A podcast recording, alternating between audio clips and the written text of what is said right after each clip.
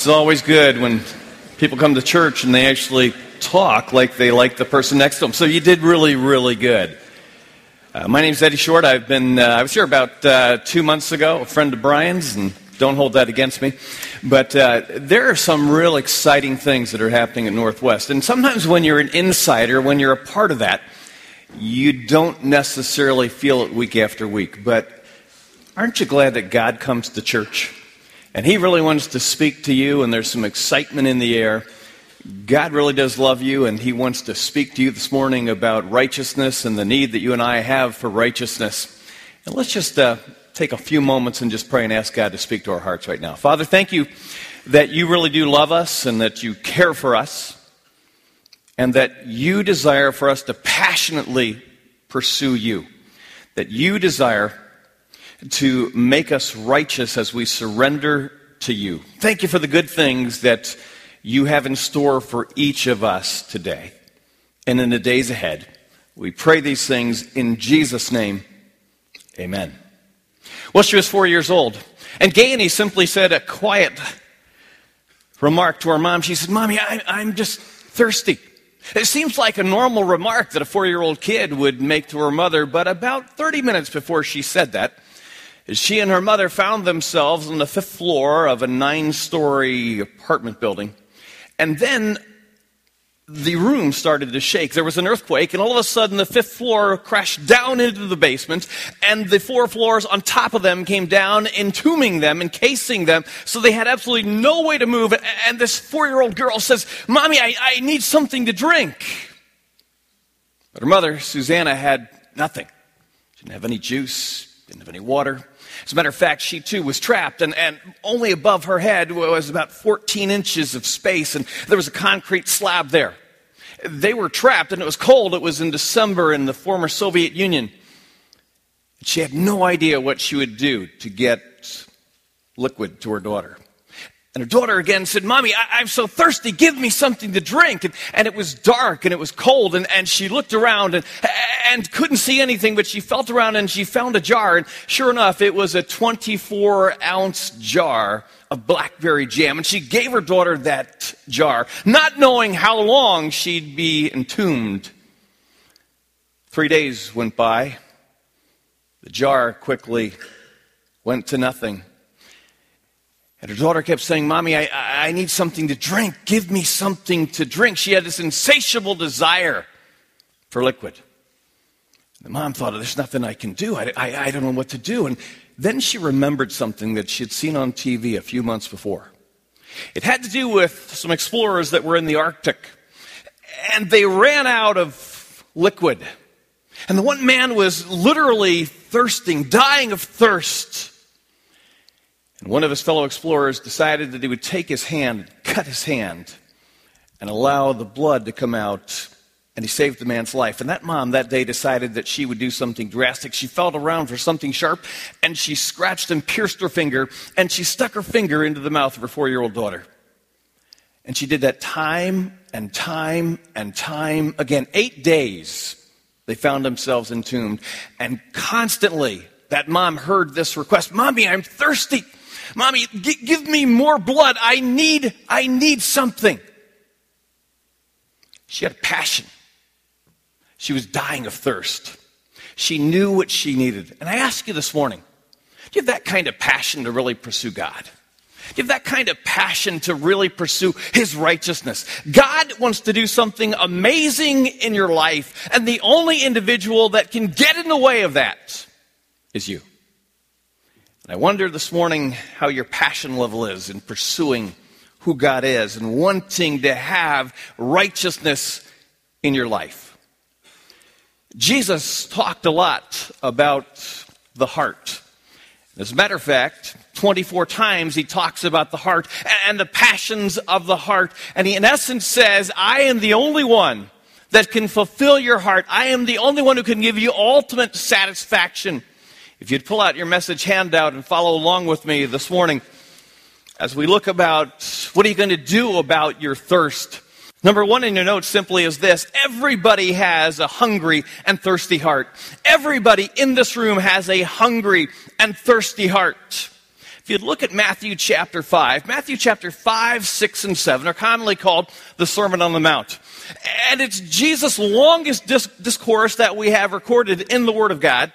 And what he's doing is he's raising the bar in regards to what righteousness truly is. And in Matthew chapter 5 and verse 6, this is what he says Blessed are those who hunger and thirst for righteousness. Blessed are those who hunger and thirst the word blessed is a very interesting word. We tend to use in our culture, but I'm afraid that we misunderstand what it really means. Being blessed is not the idea of being happy. Being blessed simply is the idea of being content because you have a satisfied heart. And so Jesus is saying, if you want contentment in your life, if you want satisfaction in your life, you've got to pursue me and you've got to desire for righteousness to be in your life. Blessed are those who hunger and thirst for righteousness, who have this insatiable desire, this unquenching desire to find righteousness, not so that we can look good.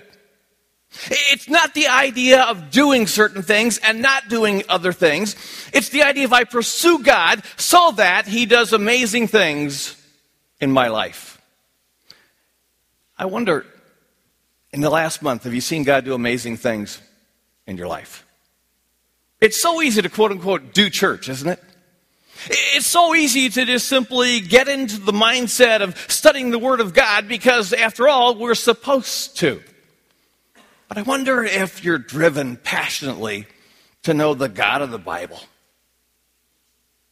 If you're like me, you're probably a tad bit too busy you're probably an individual who gets sidetracked from time to time. I have the distinct ability to get sidetracked moving from the kitchen in my home to the office. I'll think of something in the kitchen as I'm sitting at the kitchen table, go to my office, and by the time I get there, I cannot remember why I have gone to the office. Anybody else been in that camp? It seems to happen. And you're thinking, wow, what happens? But the very same thing happens in my spiritual walk that I begin to stop passionately pursuing God. I begin to stop desiring for His righteousness to be in my life. And I'm going to encourage you today to begin to really understand what it means to passionately pursue Him, to begin to really understand what it means to passionately pursue His righteousness. You might remember the third king of Israel. It's Saul and David, and then Solomon comes along. Early on in Solomon's career as the king of Israel, he pursues God, and God says to him, they have this unique relationship, and God says, Ask me for anything, and I will give it to you. You might remember what he said. He said, Well, God, if I'm going to lead this nation of yours, I'm going to need true wisdom, so give me wisdom. And he starts out in a very unique relationship with God. But somehow or another, he gets sidetracked. As you look through the scriptures, you see, for instance, in 1 Kings chapter 3, it says Solomon showed his love for the Lord. That sounds really good, doesn't it? He showed his love for the Lord by walking according to the statutes of his father David, except that he offered sacrifices and he burned incense in high places. He began to get into idol worship.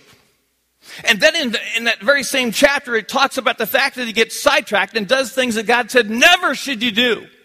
He followed after God, and then it says, nevertheless. He decided, he came up with a plan. He comes up with a plan and he marries 700 women and he has 300 concubines. Nothing wrong with women, but he has a thousand women that, that are consuming his interest and they become his passion. It tells us in the Word of God that at that point he was not fully devoted to the Lord. And I wonder if you'd have to analyze the last 30 days in your life, if it really could be said about you that you have been consumed with knowing God, with passionately understanding who He really is and allowing His righteousness to flow into your life. Solomon wrote a journal called Ecclesiastes, and in that book, we begin to see the downward spiral that he takes. For instance, it says in Ecclesiastes chapter 2 that he begins to pursue pleasure and then it says he began to pursue foolishness. And then it says he denied himself nothing. And then the end result of that, it says in Ecclesiastes chapter 2 and verse 17, so I hated life.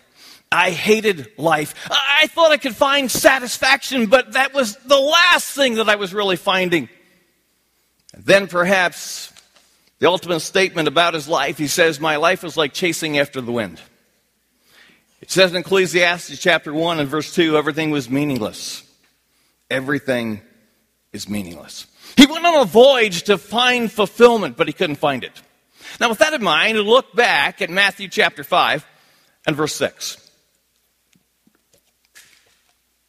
Here's what it says Blessed or content or satisfied are those who hunger and thirst, who are driven to pursue righteousness, for they will be filled. They will be filled. The word filled is a very interesting word. It has the idea that they will be incredibly satisfied. It's a word that was used when farmers of the day would feed their animals to the point that they would be satisfied. It's the very same word that's used in Matthew chapter 14 where Jesus feeds the 5,000 and it says they were all filled, they were all satisfied. You and I, if we're truly going to find real satisfaction in life, we'll need to pursue God and we'll need to seek His righteousness for our lives. I wonder what it is that you and I tend to pursue to find righteousness. That concept of being filled reminds me of Thanksgiving Day at my house. I don't know what your home looks like on Thanksgiving Day, uh, but at my home on Thanksgiving Day, it's all about two things food and football. Food always comes first, then it comes second, third, and then the game is there, and fourth and fifth is food again. You just eat and you eat and you eat and you eat until you are stuffed and you are so satisfied. That's what God is saying to you. Are you hungering and thirsting after righteousness? Because if you want your heart to be satisfied, you need to search after him. You see, your responsibility is simply to seek after him and his righteousness. His responsibility is to satisfy the thirst of your heart. It says in Psalm chapter 107, verse 9, this it says, For he, God, satisfies the thirsty and he fills the hungry with good things. Second note in your, your message handout this morning is very, very important. Here's what it is. Number two, it's easy to attempt to fill your heart your way. It's easy to attempt to fill your heart your way. Open your copy of the scriptures to 1 Peter chapter 1. 1 Peter chapter 1. In 1 Peter chapter 1, the apostle Peter is talking about now that you have a relationship with Jesus, understand that you are called to live holy lives.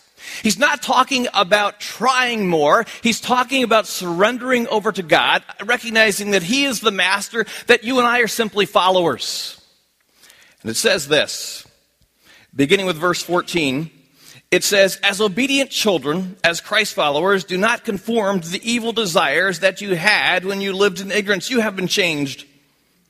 But just as he who called you is holy, so be holy or righteous in all that you do, for it is written, Be holy, because I am holy. Now check out the next three verses, verse 17 through 19. He says this Since you call on the Father who judges each man's work, impartially, live your lives as strangers here in reverent fear. He's saying, recognize that this is just a temporary place. Have reverent fear. Be awestruck with who God really is. Then he says in verse 18, For you know that it was not with perishable things, such as silver or gold, that you were redeemed, that you were purchased from the empty way of life that was handed down to you from your forefathers, the empty way of life. Solomon pursued the empty way of life. He decided he would do it your way. I have a tendency to pursue the empty way of life. God taps me on the shoulder as he taps you on the shoulder and he says, Pursue me. Pursue me so that you can know who I am. Pursue me, get to know me. The empty way of life can best be illustrated. It was a word that was used to demonstrate a cupboard that was empty. There was nothing in there, no food source at all. You'd open up the cabinet, nothing in there. It's an empty way of life. And yet, on the outside of that cupboard, it says, if you want to find good food, open these doors. The empty way of life. The empty way of life says, come this way, you'll find true satisfaction. Peter, through the inspiration of the Holy Spirit, says, that is not what you were to do. You and I have got to understand in order to find righteousness, we need to pursue God and to know Him and to love Him. Down throughout all the ages, both in the Older Testament and the New Testament, we see people that constantly stopped passionately pursuing God. Go to the Old Testament and look at Jeremiah chapter 2. Jeremiah chapter 2. Jeremiah chapter 2. God is speaking through Jeremiah the prophet to the children of Israel, and this is what it says Jeremiah chapter 2 and verse 13. It says, My people have committed two sins. Notice what they've done. They have, number one, forsaken me. They no longer passionately pursue God. They've forsaken me, and I am the spring of living water. I could quench their thirst, but they no longer come to me. They have forsaken me. Notice number two. It says, and they have dug for themselves their own cisterns, broken cisterns that cannot hold any water. A cistern was not simply a well. What it was, was a pit that would be dug out into the ground. It would have clay that would be placed upon it, but through the sun of the day, it would crack the clay. So when water would accumulate in that, it would stay just for a period of time, but it would eventually go down through the crack. There was no real liquid nourishment that could be found from a broken cistern. Jeremiah is saying this. He's saying, understand that you will be tempted to dig cisterns for yourself, figuring out that that will be the way that you will find true life satisfaction. God says, I am the spring of living water. I can give you life satisfaction. I can take care of you. As you look through the Psalms, you find that the psalmist constantly talks about passionately pursuing God. For instance, in Psalm chapter 42 and verse 2, it says this My soul thirsts for God, the living God. Where can I go and meet with God? Now, can we just be honest this morning? This morning you woke up. Five o'clock, six o'clock, seven o'clock. Some of you, honestly, woke up at 9:20. We know, but we're not going to point you out you, you woke up and you thought, wow, I can hardly wait to go and worship God because today He's going to say something to me. I got to tell you, I woke up this morning, what I was thinking about? I was thinking about me. I wasn't thinking about you. I wasn't thinking about God. I was thinking about me. That's what we tend to do. I wonder when you come to worship corporately, if you come expecting to meet God, that He's going to do something amazing in your life. Or I wonder as you listen to the message, if you're thinking, hey, the person next to me really needs to hear this today. God wants to speak to you today about passionately pursuing Him, about really getting to know Him, and about experiencing His righteousness. David says in Psalm 63 and verse 1, he says, Oh God, you are my God, so earnestly I will seek you. My soul thirsts for you, my body longs for you, as if I were in a dry and weary land where there is no water. David understood that the only way that he would find life satisfaction is to constantly be going before God and saying, God, you are the place where I can have my deep inside needs, those thirsts of my heart where I can find real satisfaction. Number three in the note says this there's only one way to ultimately satisfy your heart. There's only one way to ultimately satisfy your heart. You need to understand a couple of things. The first one is this letter A. You need to understand who you are, that you bring nothing to the table that you bring nothing to the table. You cannot find satisfaction on your own. You cannot find a relationship with God on your own. You cannot find true righteousness on your own. Here's what it says in Matthew chapter 5 and verse 3, again, part of the Sermon on the Mount. Matthew chapter 5 and verse 3, it says this Blessed or satisfied and content are those who are poor in spirit. Poor in spirit. Interesting phrase. You see, during Jesus' day, if you were poor, those around you, and the word poor had the idea of not simply not having much, but having nothing. If you didn't have anything, if you were struggling to get by the next hour, materially you had nothing to offer, you were viewed by others around you as being totally unrighteous because if you were righteous, God would be making you wealthy. And so Jesus takes that concept and he says, let me turn that around for you. Blessed or satisfied are those who recognize they bring nothing to the table spiritually. That on their own they cannot find true life satisfaction. So why would he say that? He said that because of what he concludes in the next, in the next section. He says, For theirs is the kingdom of heaven. He's saying this to you and to me. He's saying, when you and I realize that you cannot find life satisfaction on your own, that you don't have enough righteousness to have a relationship with God on your own, You get to the point where you recognize, I need God to work in my life. And the kingdom of heaven is the idea that I recognize that He is the Lord of my life, the master of my life, the king of my life, and I submit to Him. And when I do that, I'm blessed. I find true internal satisfaction. You and I bring absolutely nothing to the table in regards to righteousness. And that, my friends, is a good thing because then we recognize who He is and we recognize what He's done for us.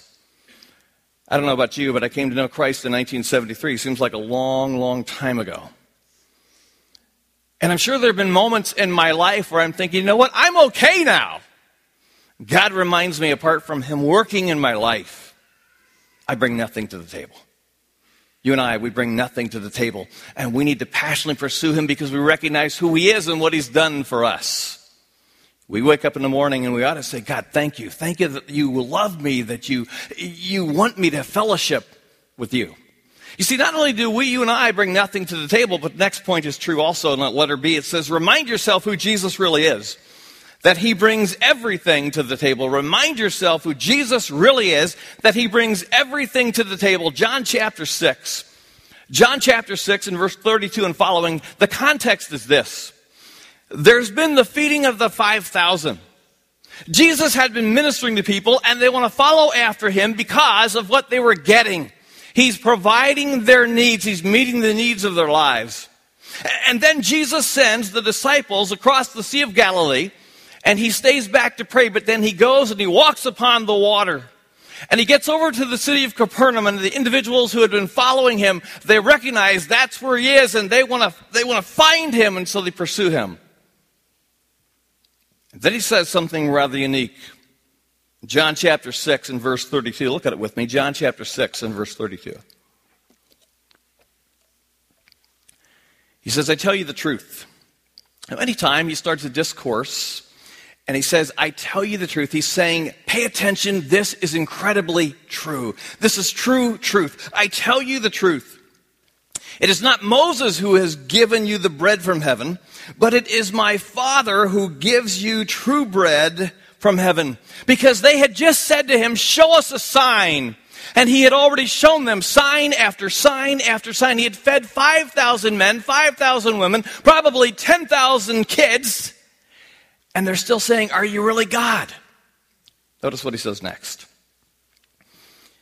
Verse 33 says, For the bread of God is he who comes down from heaven and gives life to the world. He's saying, I am the bread. I am the one who can satisfy your deep internal needs. He says, I am the bread of life. He who comes to me will no longer never go hungry. And he who believes in me will never be thirsty. But as I told you, you have seen me and still you do not believe. He's saying, I will satisfy every need that you have. I will meet the inside needs that you have. I, will set the path for you. Jesus said, a very familiar verse in John chapter 10 and verse 10, he says, I've come that you might have what? That you might have life and that you might have it to the full. He says, I want to satisfy you. And yet, we tend to get sidetracked, don't we? We tend to get sidetracked and we find ourselves on the path that's not the path that God has for us.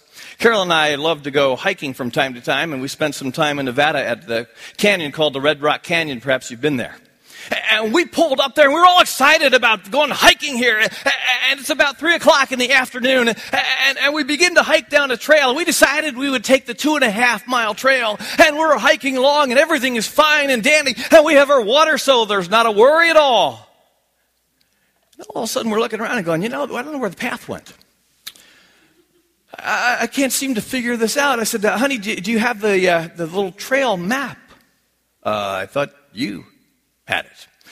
Uh, nope, I don't have it either. And we looked around and we thought, you know what? We are lost. No problem though, because it's about 5.30. We can easily find our way out of the desert.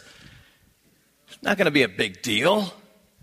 And we began to walk and we walked and we walked and we walked faster, and it starts to get darker and darker and darker. And I don't know about you, but I hate snakes. And God, in His sovereignty and wisdom, developed a snake called a rattlesnake. And we're walking along, and all of a sudden I hear this, shh. I'm thinking, hmm, what is that? Now, typically when we go hiking, we always take the dog because we think we can buy a new dog. Let the snake get the dog. We don't have a dog. We have us, so I make Carol go first. Figuring this. My wife Carol is here with us this morning. We're walking through this, and we realize that we are off the beaten path. And we have no clue where we're going.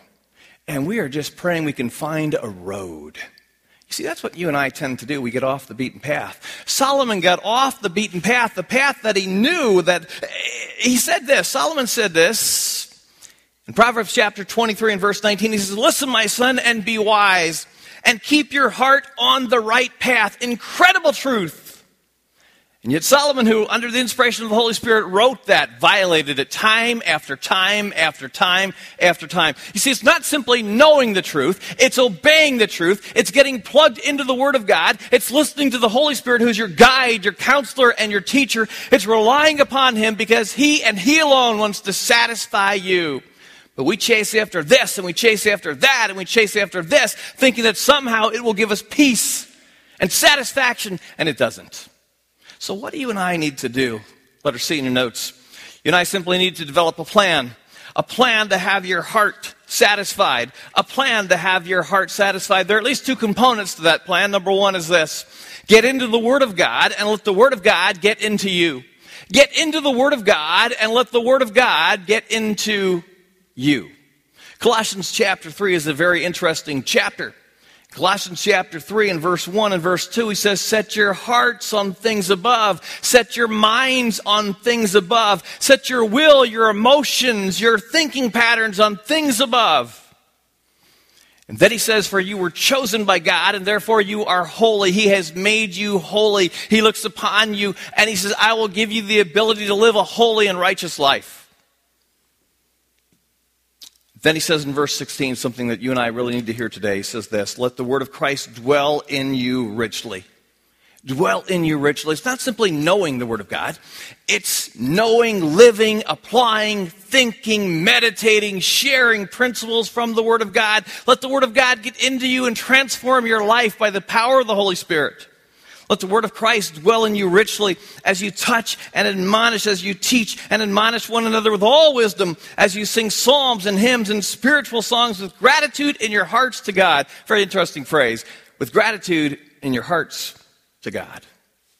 See, when you and I realize how unrighteous we are on our own, and when we follow after Him and we listen to Him, when we obey Him, He radically transforms our lives. There'll be gratitude in your heart your heart will cry out in love for him. Love and adoration and worship. I, I, don't know about you, but I really enjoyed our worship time this morning. It's great to get together as a body of believers and worship him.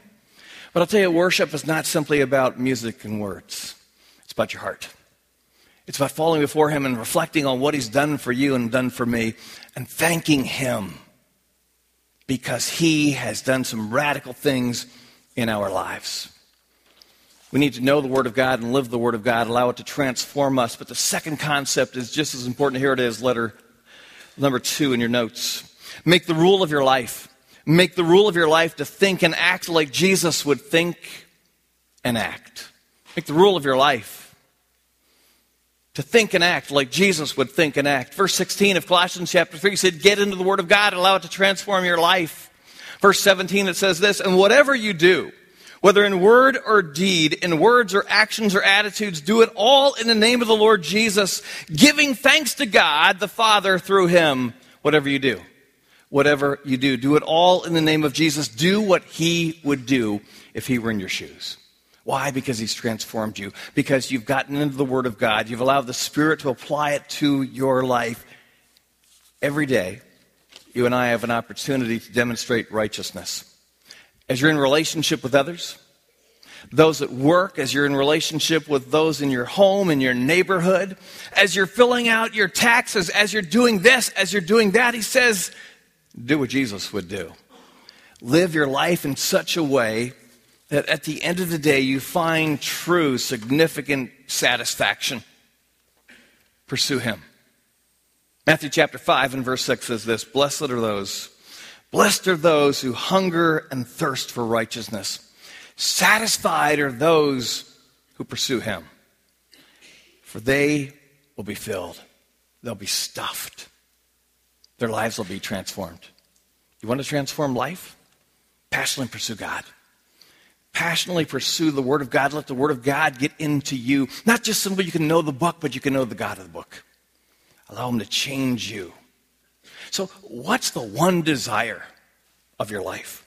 What is the one overriding desire that you have? Is it to passionately pursue Him and His righteousness? Or is it to try to find satisfaction some other way?